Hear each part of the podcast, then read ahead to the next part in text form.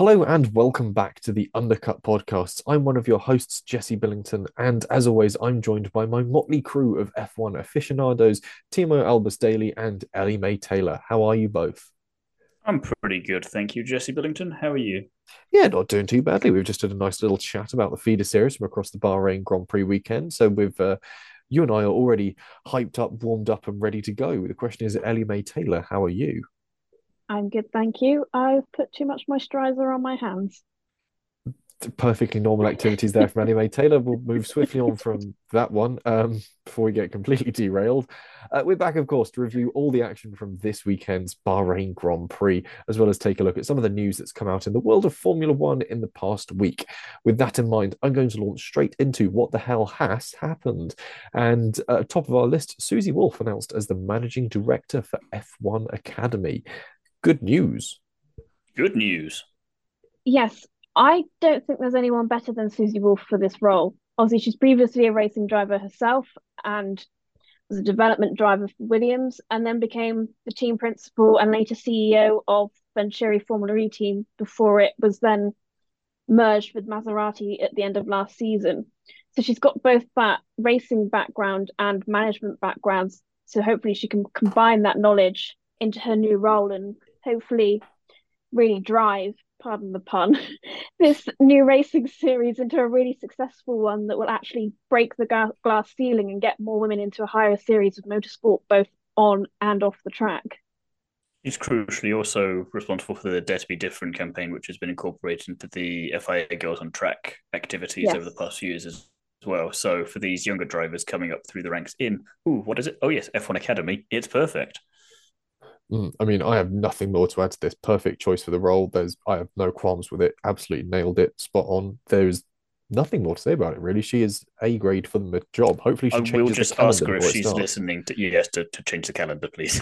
yes, yeah. Please change the calendar. Please put it on F1 weekend so it's easier to watch and doesn't clash with everything else, and they get to race on to proper circuits fair, and get to be linked with F1 teams like they've said they're going to do.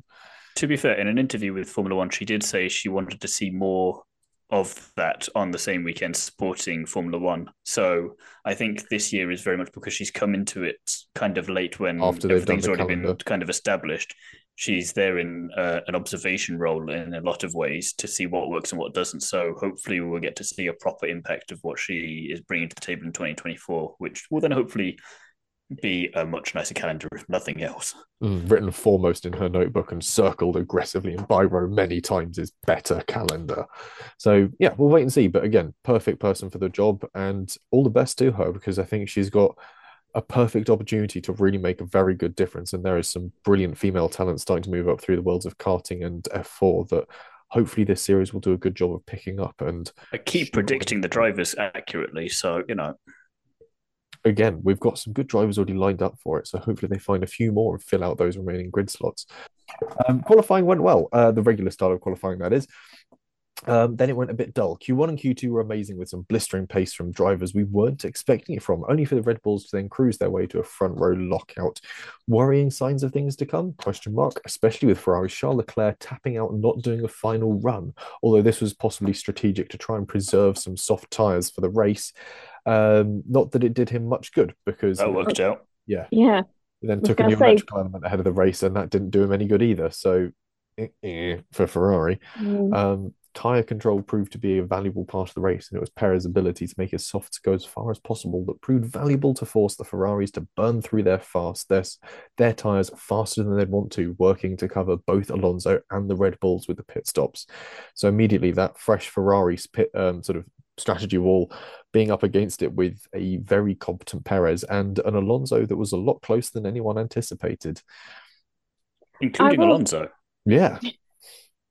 I will say as well with, you know, tire control being a huge element that which is obviously something Ferrari has struggled with last year too. But I think that ultimately shows how important aerod- aerodynamics are to not just producing a fast car, but one that is kinder to its tires, which is especially important on a track like Bahrain, which is harsh on its on the tires. Even in qualifying, those soft tires won't completely last the whole of one lap. Mm, you're coming through sector three, and those soft tires, if you're on a big push lap, are pretty much burnt out. You're sending it into the final turns. Was it like 14, 15 at that point, and just sort of hoping the front end's going to stick and not wash wide. It's the Shropshire Shrop, uh, Shropshire Granite. Try saying that after four lemon sherbets.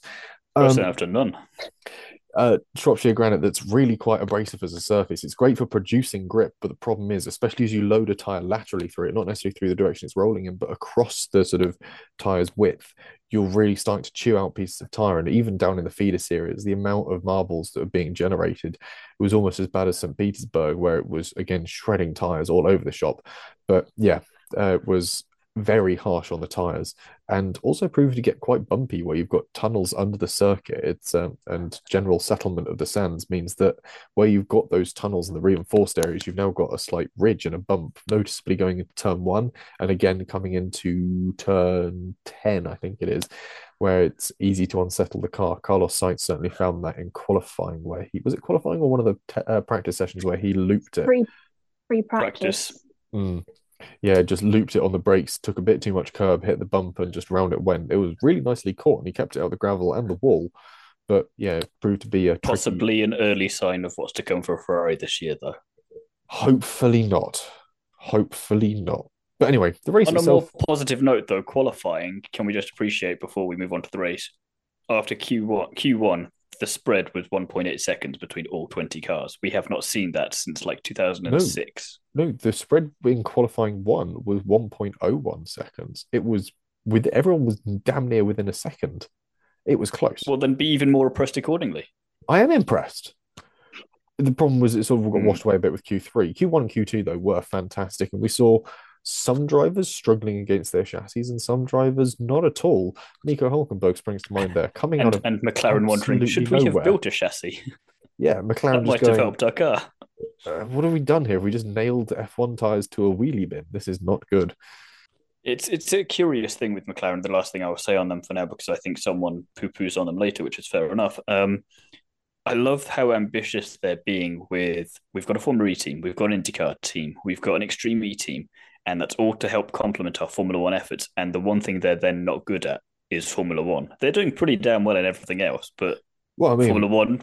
Alex hmm. Palou would argue otherwise in um, St. Petersburg later on that same yeah, day. Yeah, but Pato O'Ward was P2, so it's all good. Plus, McLaren Formula E team were Mercedes. So. I'm trying to find a silver lining for the yeah. orange people. They don't have a lot to cheer on at the moment. and Pato O'Ward struggled with um, in that he should have won that race really. But He's still got P two. Weird... Stop poo pooing. Poo poo later on the F one team. Leave the IndyCar alone. Grosjean right. crashed by himself. Leave leave Grosjean out of this. Anyway, back to the F one race. Uh, the race itself was. I don't know whether to call it dull or whether to call bits of it exciting. If it didn't have Fernando Alonso, it would have been dull as ditch water. Yeah. Yeah. Uh, Verstappen romped away to take home P1, Perez P2, pretty much, and doing usual Perez strategy of just make your tyres last or pit you when we need to, then you'll catch up to Max because you've got good tyres.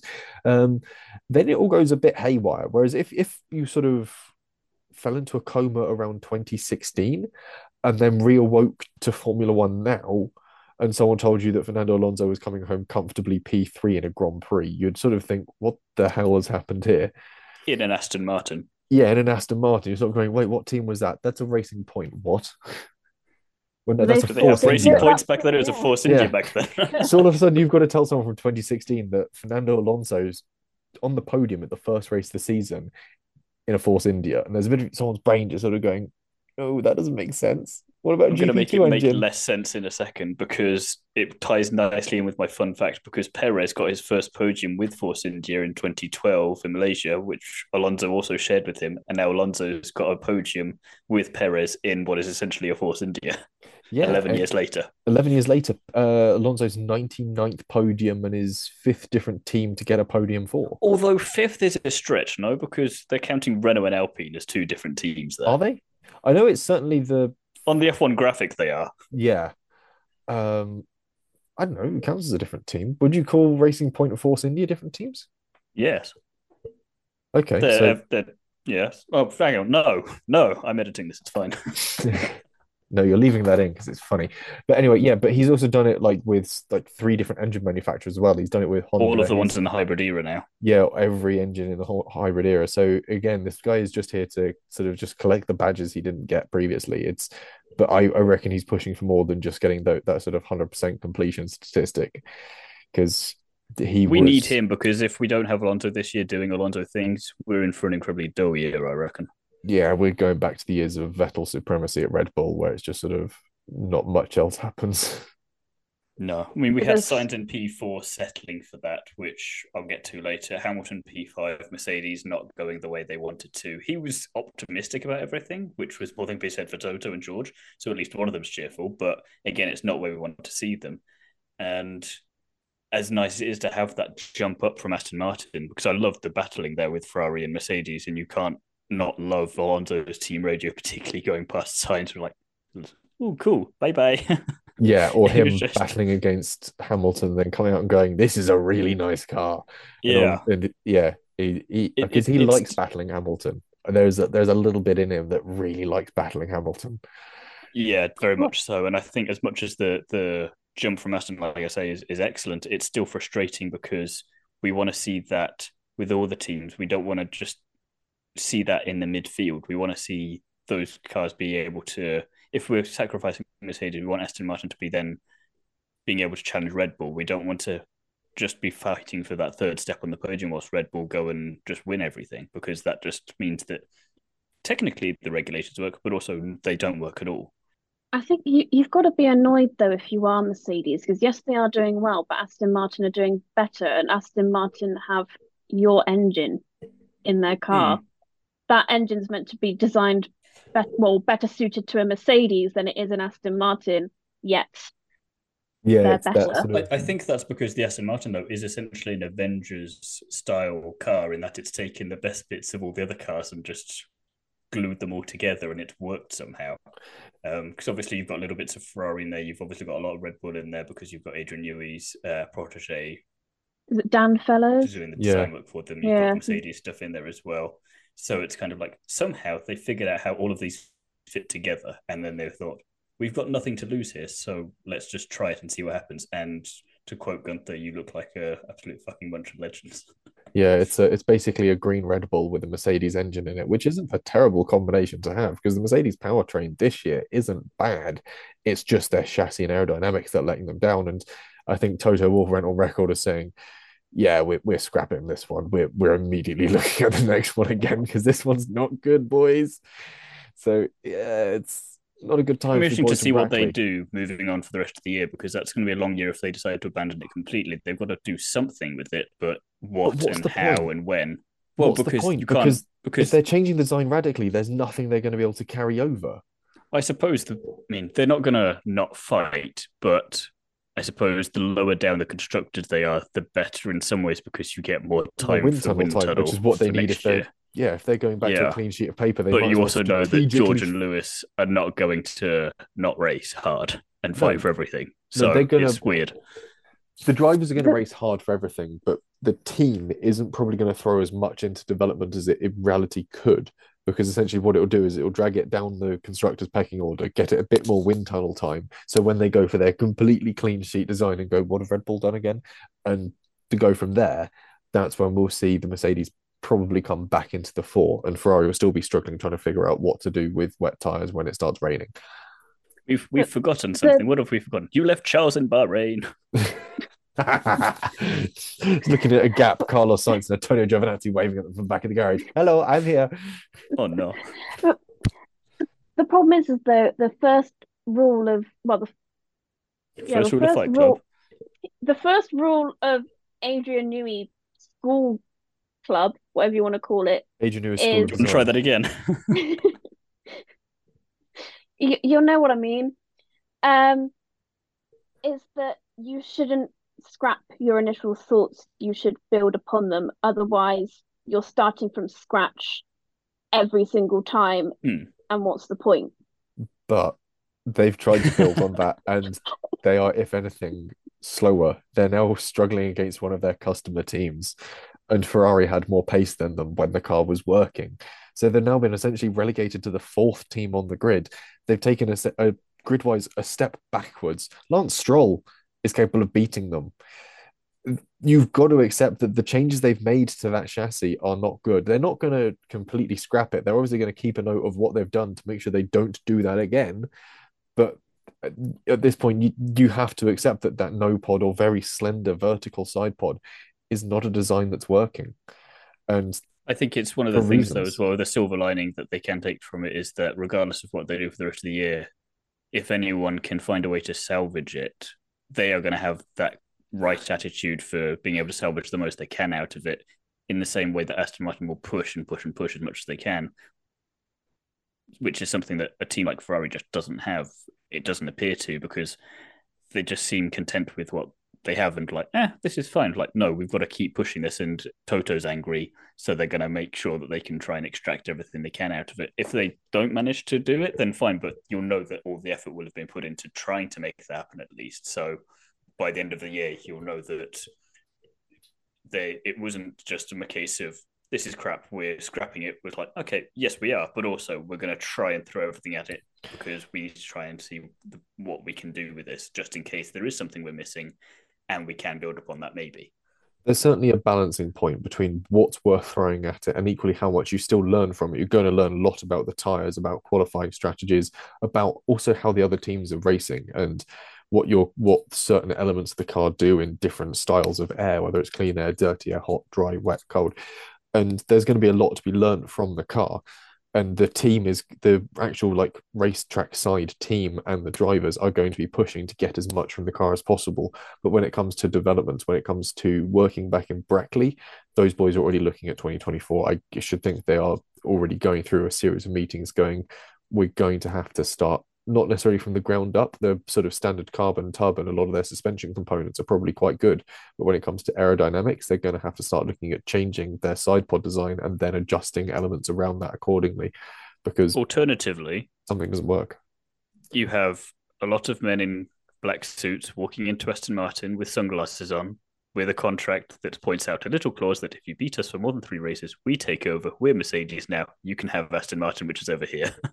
they just simply swap. They are only about 25 minutes away from each other base wise. So this is a nice new Mercedes campus you've built. Thank you for that. We'll take that over. Thank you. This, Goodbye. This makes getting to the Silverstone GP so much easier. Thanks for this, Lawrence. Uh, you, you can go back to Brackley. It, I don't know. It's it's not a good time to be Mercedes fans. What is it, Thiemo? What is it like being a Mercedes fan? It's challenging, but you know, it's. Uh, I mean, we had we had eight good years, so I can't really complain. I mean, Ellie May, you're still working on getting your third, so you know you're still a bit behind, aren't you? And Jesse, when was the last one you had for Ferrari? Remind me. 2008. Yeah, you know what? It's not too bad being Mercedes yeah. fan. Actually, it's all right.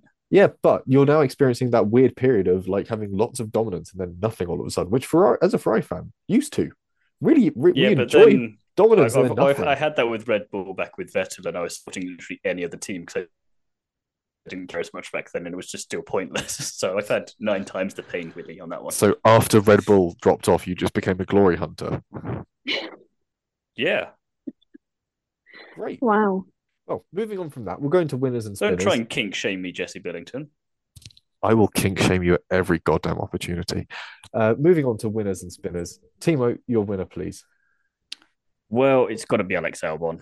Man is good. Man is Man is very good. First time Williams have scored points in Bahrain since Felipe Massa did it for them back in 2017, and he just put on a very nice little little show. And he's he's been saying to just about anyone who will listen to him after the race that everyone's focusing on Aston Martin being so good, and isn't that lovely for them? But Williams, he reckons, are the next best thing in terms of the progress they've made from one year to the next.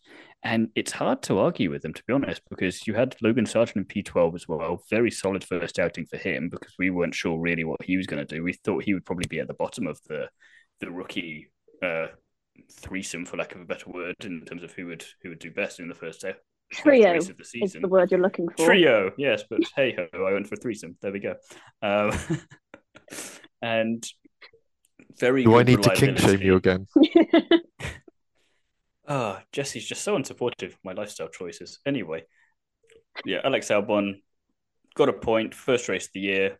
and already has an eighth of the points that they scored in all of 2022. So hopefully this can be a case of okay, yes, some DNFs did help them, but they also had strong reliability in the car. Their strategy was flexible, good race pace, able to overtake and make up some places from where they both qualified. Because I wanted to have that trouble in qualifying, that meant he couldn't really get out in Q2 properly.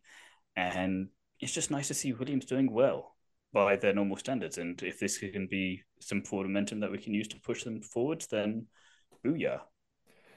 Yeah, it's it's nice to see Williams make the step forward. And again, the fact that their rookie Sargeant was able to extract decent performances from the car suggests that they've made a good step forward. And Alex does have a strong point when he says, well, we're not at the front of the field. The percentage change we've seen compared to the year prior is a large change and a good change at that. So it's it's reassuring to see them make some make some good progress. And I don't think we're going to see them scrapping for points on the regular, but certainly a lot more than we saw from them last year. So yeah, promising stuff, and I reckon we'll certainly see Sargeant points sometime soon. I do have to ask you though, Jesse, are you feeling all right, or are you terribly under the weather? Are you looking at my winner here? Yes. I I'm feeling fine. Um, I think my winner from the weekend is Lance Stroll, and this as you know, is... then listener, he is not feeling well. He just doesn't know. He's delusional at this point. You're gonna have to chuck me in the same loony bin that you ch- we chucked Fraser in for his predictions because I That's I don't fine. know, man. Uh, I'm look. Lance did really well. Okay, he made some great moves on Valtteri Bottas, former teammate, um, and just performed really well, despite the fact that he was racing with a really buggered wrist, a second probably quite also buggered wrist, and a broken toe. And it's really funny to you always think it's broken toe. Oh, you've broken your toe, but they are really painful things to break, and it's a surprising amount of pressure you put through them, especially if you've ever tried to press an F1 brake pedal. If you've done the Silverstone Museum, they have a really good um, dummy brake pedal. So I knew he'd find a way to make it about himself, Ellie May. If you can, no, but so you can try and achieve 100% brake pressure on an F1 car, it takes a big push. And if you've got a broken toe, trying to put that energy through it is going to be painful. And yeah, for Lance Stroll being able to grit his teeth and get back on that bike, pun somewhat intended, um, it's really impressive and a testament to both his work and the work of the physios and the team he had around them. Some of which I believe he borrowed from MotoGP, who are no, who are really good at being able to put racers back together when they fall off bicycles. I'm now wondering how I missed the brake pedal thing at Silverstone Museum. It was in the interactive bit downstairs, opposite where they had like all the bikes and cars lined up in that main hall in like the technology cove. Technology Cove or Kids Corner? No, Technology Cove. This wasn't the Kids Corner. It was like the interactive zone. Huh. Ellie May, who's your winner for the weekend? Uh, well, they. I'm sort of taking points from both of yourselves as I have two winners in Aston Martin and Williams. Um, Aston Martin, yeah, they've made the largest amount of development over the past year. If you think this time last year, they were what second or third worst car car on the grid, and now they're third-ish best team on the grid, depending on arguably second. Arguably second if you take away maybe Ferrari's it was Ferrari I was going for. Yeah. yeah, but you can't really discount Ferrari's reliability. So you, you can rightly award yeah. Aston Martin that second place. And that's me saying to not dis or to include Ferrari reliability. Again, to weirdly echo Jesse, Lance Stroll has more points than Charles Leclerc. Both Ferrari driver academy drivers. Well, essentially. Yeah, but that's not how they planned that. no. Almost everybody, apart from I think maybe Oscar Piastri, is above Charles Leclerc right now. Yeah, okay, my heart still hurts. There's no need to keep rubbing salt into the wound. As strong as I'm trying to appear on the podcast. Oh, if, if this will make you hurts. feel better, Jesse. This will make you feel better. Romain Grosjean crashed. I will find where you live and I will end you if you raise that one more time. I have his address if you want it. Please send it. I will, will do. Anyway, carrying on. Uh, if Fernando Alonso, he had a standout performance, overtaking in areas of the track that aren't usually overtaking spots, such as the inside of turn 10, which is an incredible difficult corner to not lock up when you're taking the racing line. So to go on the inside of Hamilton at that corner, taking a tighter line and making it work, it has to be some of the best driving I've ever seen. You need to know as well that the driver you're going up against is not going to not see you as well and try and do something stupid there. So I think part of it is like I can risk this because it's Lewis, and chances are he's going to be annoyed, but he'll let me. He won't fight it or try and take us both out. But you also then as well have to trust the fact that your car is actually going Oh to yeah, turn and not just yeet Hamilton out with you. So although he probably wouldn't have minded that as much either. as long as he could have kept going. No, yeah. But uh well Lance Stroll as well.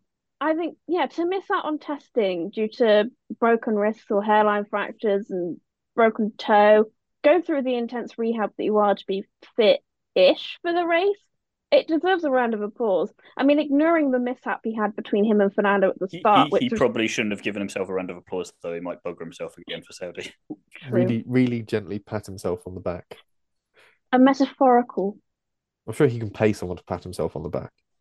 Yeah, ignoring that incident, which was more of a racing incident than I think anything else. I think he had a very strong performance to come home in sixth as well. And then, yeah, Williams, like you were both saying, I think they do have the second largest amount of development over this past year and are in a stronger position than I think a lot of people thought.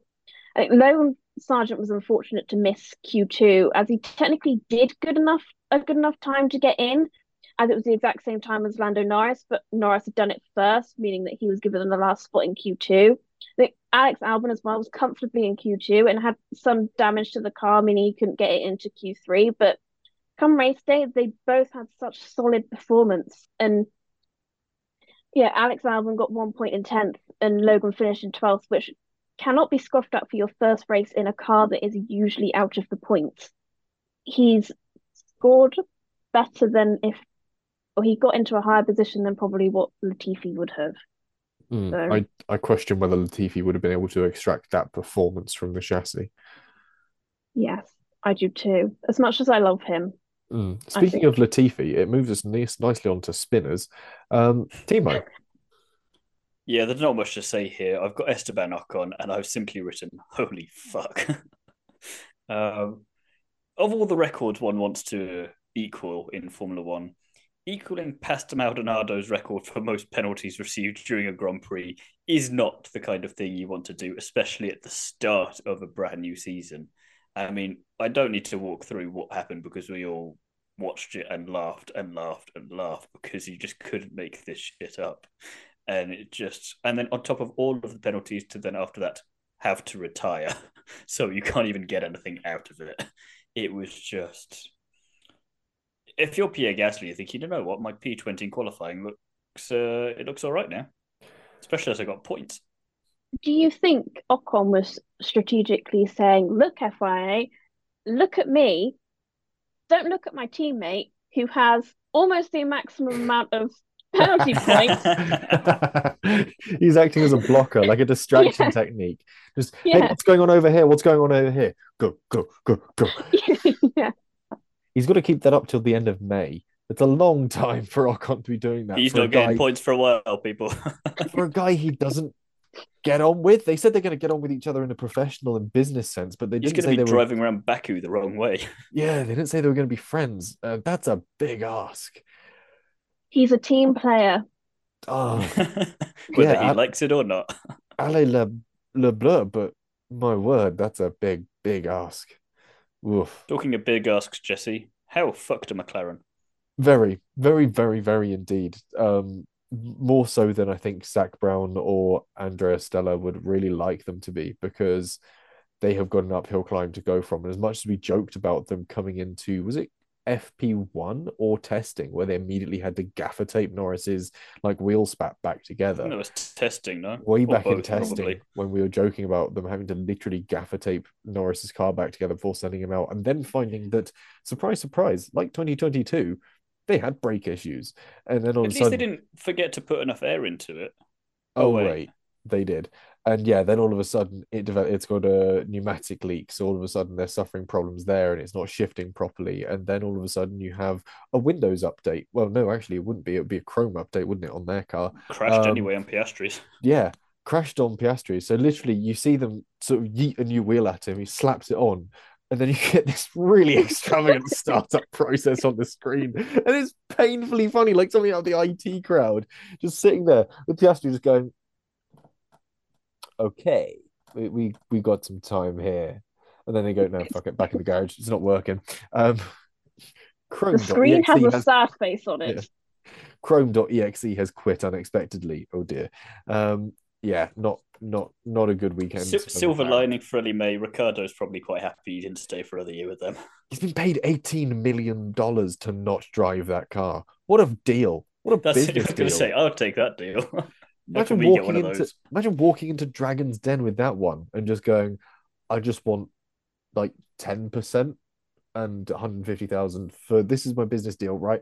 I don't do anything, I get eighteen million pounds, and then you go, sure, we're on. Yeah, we respect the balls on you there. We'll yeah. give you the money. That's a hustle and, and a half. Imagine being Oscar Piastri. You had your seat at Alpine and you said, nah. No, oh, I'm going to go to McLaren. And then you look at Pierre Gasly going from P20 to P9 to P9, getting points and thinking, shit, could have been me. Oh, and you well. look at Fernando Alonso, who got all the shit from Martin and Otmar saying, You're making a mistake, you're making a mistake. like, Am I? Oh, worse still being Sebastian Vettel going, I've retired from that. And all of a sudden you're going, oh no. Yeah. In an in an alternate universe somewhere, Sebastian Vettel is still in that car. Actually, no, he's still at Red Bull, getting his like on his way to his seventh title. Yeah, this would be him on his title. Well, he's got four. He would have obviously had the two Max had, so this would be him on his way to his seventh title, his seventh, Lewis equaling title. It's interesting. And Schumacher thoughts. equaling. And Schumacher equaling. Would he stop there to honour Schumacher? Ellie made though. He and Schumacher got on well. You. Uh... Mm. Well, yes, but can't help it if he equals it, can he? No, he could equal it, but would you want to usurp him? He is the guy that you grew up idolizing. Would you? Would you oh no, no. That? I think he would just he would help Alonso get up to seven. Then. Ellie May, your spinner. My spinner is Haas. I really thought they'd do better than that. Uh, Magnussen qualifying 18th. Obviously, later then promoted to 17th after Gasly's time. I think. Yeah, 17th after it was deleted. Uh, Gasly's time was deleted, which isn't great considering Hulkenberg managed to get into Q3 quite easily. And if he hadn't got his lap time deleted, would have probably been eighth or ninth rather than 10th.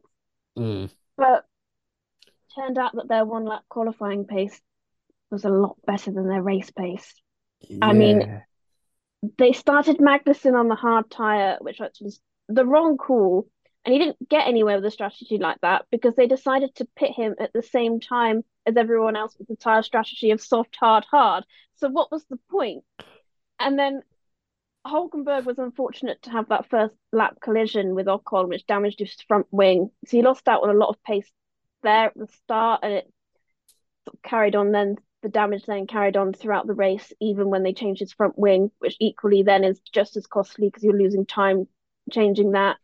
He was unable to recover from that. So overall, it's not the greatest start from Haas, especially as they usually start a season quite well and fall as the season goes on.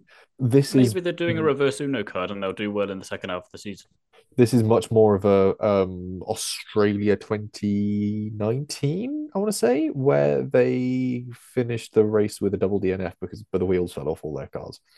Yeah, it, this so is this is a bit more quotation marks there. yeah, finished at the side of the track, looking very upset and looking like fucking wankers. Um, yeah, this is yeah. Someone's had to make a phone call to Gene Haas. Fuck, better go call Gene. Um, anyway, other was... drivers worth a mention though. We've talked about Gasly up eleven positions to ninth. Sargeant, we talked about as well, winning the rookie battle, which was a pleasant surprise from us, I think. Mm. Red Bull, we do kind of have to doff the cap to them a little bit with their domination. Jesse, you did have a word on Bottas. Uh, I did have a word on Bottas and a good drive from him, really. Uh, qualified nicely and then just sort of hung around. It's sort of one of those weird nowhere races for Bottas in the Alfa Romeo. Um, I think the reason he did well was because he wasn't Latifi'd. So yeah, there are positives. Aggressive strategy as well with the tires. Very aggressive strategy, but again, Bottas is the sort of driver you can expect to make an aggressive tire strategy work, and yeah, proving that it pays off and it's enough to get Alfa Romeo. I think off the top of my head, because I haven't got the oh, and I've got the notes in front of me right here. Uh, P five at the moment in the standings, and it's something that I think the other teams might be struggling to take off them if they can keep up this level of performance, especially if Zhou can really get up there as well and start challenging for points on a regular basis. Alfa Romeo might be a bit of a I don't want to say a dark horse, dark but they horse. could be a surprise. Yeah. Well, you also have to think they compromised Zhou and decided to pit him to take that fastest lap off of Gasly. So Alfa Romeo are thinking that they're battling with Alpine. Yeah, they're Which certainly. Again, you got to love like the balls on them for that. But at the moment, it looks like they're going to be, and equally, if they're going to be sort of battling around that midfield, they're obviously while they knew that Alpine were one driver down, they could at least sort of muck around a bit with their second driver just to figure out and get some more data about what their car could do on an end of a race push lap when it's hot, when its tires are worn, when its brakes are worn, and find out what it can do.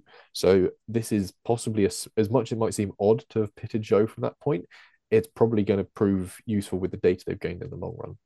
Uh, I was just going to say, being a midfield team as well, one point is huge, especially as they were on. It was Alfa Romeo that were on the same points as Aston Martin last year, weren't they? But they, because they got a higher position. Yeah, it was on countback. I think they um, yeah they won something. Yeah, they it was dead close for a couple of the standings at the end of it. And yeah, I think it was McLaren and Aston Martin were racing in Abu Dhabi, and they needed Seb to finish in the points against Ricciardo, so they could jump a so Aston Martin could jump Alfa Romeo. I think that was the yeah, and then out. Stroll just came and ruined it for everyone. Mm.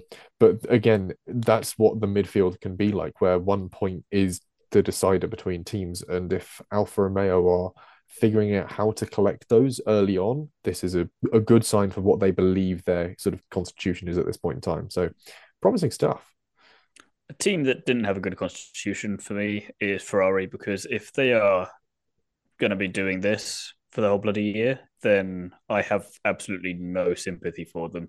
They were happy with P3 and P4 at one stage and were just thinking, you know what, that's okay. We won't push too much, and that is exactly why they're not going to win a championship of or either championship anytime soon. Because if you're Ferrari and you're going to be happy with P3 or P4, then Fernando Alonso or Mercedes through, pure Toto, just juicing up and pushing that car with super speed, will come past you and try and take those points away from you and will be more determined. So if you're not willing to take the fight to Red Bull, then I'm not going to feel too sorry for you when Aston Martin and Mercedes come roaming past you and you're wondering how the hell you're in P4.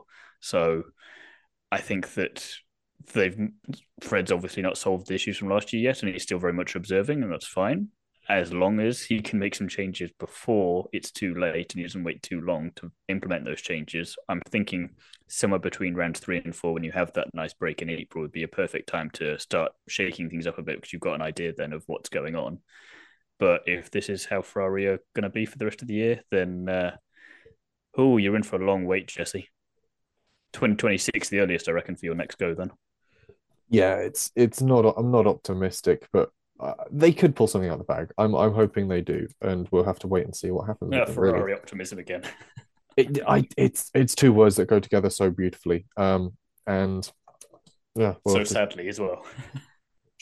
I will, I will use the exact same two words that I used when we did our last year's season review for Ferrari, which was pain in it. Yeah. Talking about pain, already there predictions review. Jesse, we've been trounced immediately again. How do you do this? Like, have you ever contemplated buying lottery tickets or just like having a having a little dabble in betting? Because I've I, I, got one point. All right, I got one point for predicting. I think it was a Verstappen win was what I predicted. Um, Thiemo, you got two points. Actually, I should be able to pull it up because it's on one yeah, of my Verstappen my pole for me and an Alonso podium, and Ellie May got pole first, second, and third. Third, yeah. Um, Thiemo, you were close with your madcap prediction of a double McLaren DNF, but they some... teased me to hell and high water the they... entire race with Norris. Was very, oh. every time I was like, "Come on, go on, go on, ah, uh, go they... on, go on, go on, ah." Uh. Four points for Ellie May, two points for Thiemo, one point for me. We've got a nice. What's that pattern called? Um, when it happens in maths, when it doubles each time and it creates uh like a, a swirl. Fibonacci Um, sequence. That's the one Fibonacci sequence. See, someone paid attention at school. Um, so aside from the Fibonacci sequence of pre of predictions results, uh, the constructors was a little more exciting. Red Bull leads after a double podium. Aston Martin are in P2. Mercedes, despite the hatred of their own chassis, are P3. Ferrari are already struggling in P4. Alfa Romeo in a unique P5. Alpine in P6. Williams are in P7. And it'll be interesting to see if they can hold on to that. AlphaTauri in P8. And the first of the no scorers, Haas in P9, despite a strong qualifying from Nico. And McLaren are in P10 after a shocker of a weekend. We'll move on to scoring points in a different world and a fantasy world at that. Our F1 Fantasy League is back. We've all got teams in the pot, and the podcast itself has teams in the pot as well. Um, so we'll give a rundown of how our teams have done and who is leading the fantasy standings. And it's going to at underscore Francisco Rhodes. Um, he's currently in Bay, uh, currently in P1 uh, with 295 points. Out of the lot of us, Ellie May currently leads P5, 259 points with EMT Racing. I I'm don't know how I did that because I've got both Nico Hulkenberg and Nyck De Vries in my team. So, who else have you got in that team, and who's the double? uh, so the double was Max Verstappen, Well, there you go then. Fernando Alonso, Oh, so you've Uh, got two off the podium. Valtteri Bottas, Scored points, did then nicely. and then I have Red Bull and Aston Martin as my teams. So both teams that appeared on the podium. No wonder you have got 259 points. Try not to sound smug about it. I'm in P3 with Midbeds Racing, uh, P8, 227 points. Then one the first of the podcast teams this year, um, my neck Mike Crack in P12 with 200 points. Uh, Daddy's Cash, another one of the podcast ones, P17 with 180 points. Surprised that one's doing as well as it is, really. Um, Jaffa Cake Racing, another one of mine, P19, 171 points. On the Kerbs, P21, 154 points. Nitro RX Podcast, P27, 97 points. The Underdog Experiment, this is your second team, isn't it, Ellie May? Um, Yes. Clearly proving to be very much an experiment, P30 with 69 points. My third team, BRT Yamaha, P31, 57 points. And I think rounding out the bottom of the, the series is our sort of complete mix and match um sort of absolutely mid-tier team from the podcast just entitled please subscribe in p33 with 18 points thiemo anything to add I've started as I mean to continue. badly. Yep. beautiful. That is all we have time for on this week's episode. Join us again soon when we'll be reviewing the feeder series bahrain grand prix and we'll also have an exclusive interview with feeder series commentator alex brundle. Uh, that will be coming out sometime in the next week hopefully for the weekend. And uh, make sure you've liked subscribed and got notifications turned on so you do not miss anything if you want more from the three of us thiemo where can the people find you I can be found over on Is It Fast, on the Kerbs, the Nitro RX podcast, Paddock Sorority, and of course, Instagram. beautiful ellie may where can the people find you I can be found co-running the Instagram page and on the TikTok account. Excellent. And if you want more of me, you can find me across Instagram and Twitter as at Jesse on Cars. And you can also find the podcast on Twitter as well if you want to go find what we're moaning about at any given point in time. And you can also find more of my work in Classic Car Weekly tomorrow, or at least the day after recording. I'm off to go and pretend to be James Bond in a Lotus Esprit. So very fun. Hopefully, this one doesn't blow up on you. Hopefully this one doesn't blow up on me. I don't drive it off a pier near Corsica. Oh, was it Sardinia? Corsica or Sardinia? Sardinia. Sardinia. Oh, um, what happens to the Or you one? run out of fuel. That does happen a lot when I'm doing car tests with Classic Car Weekly.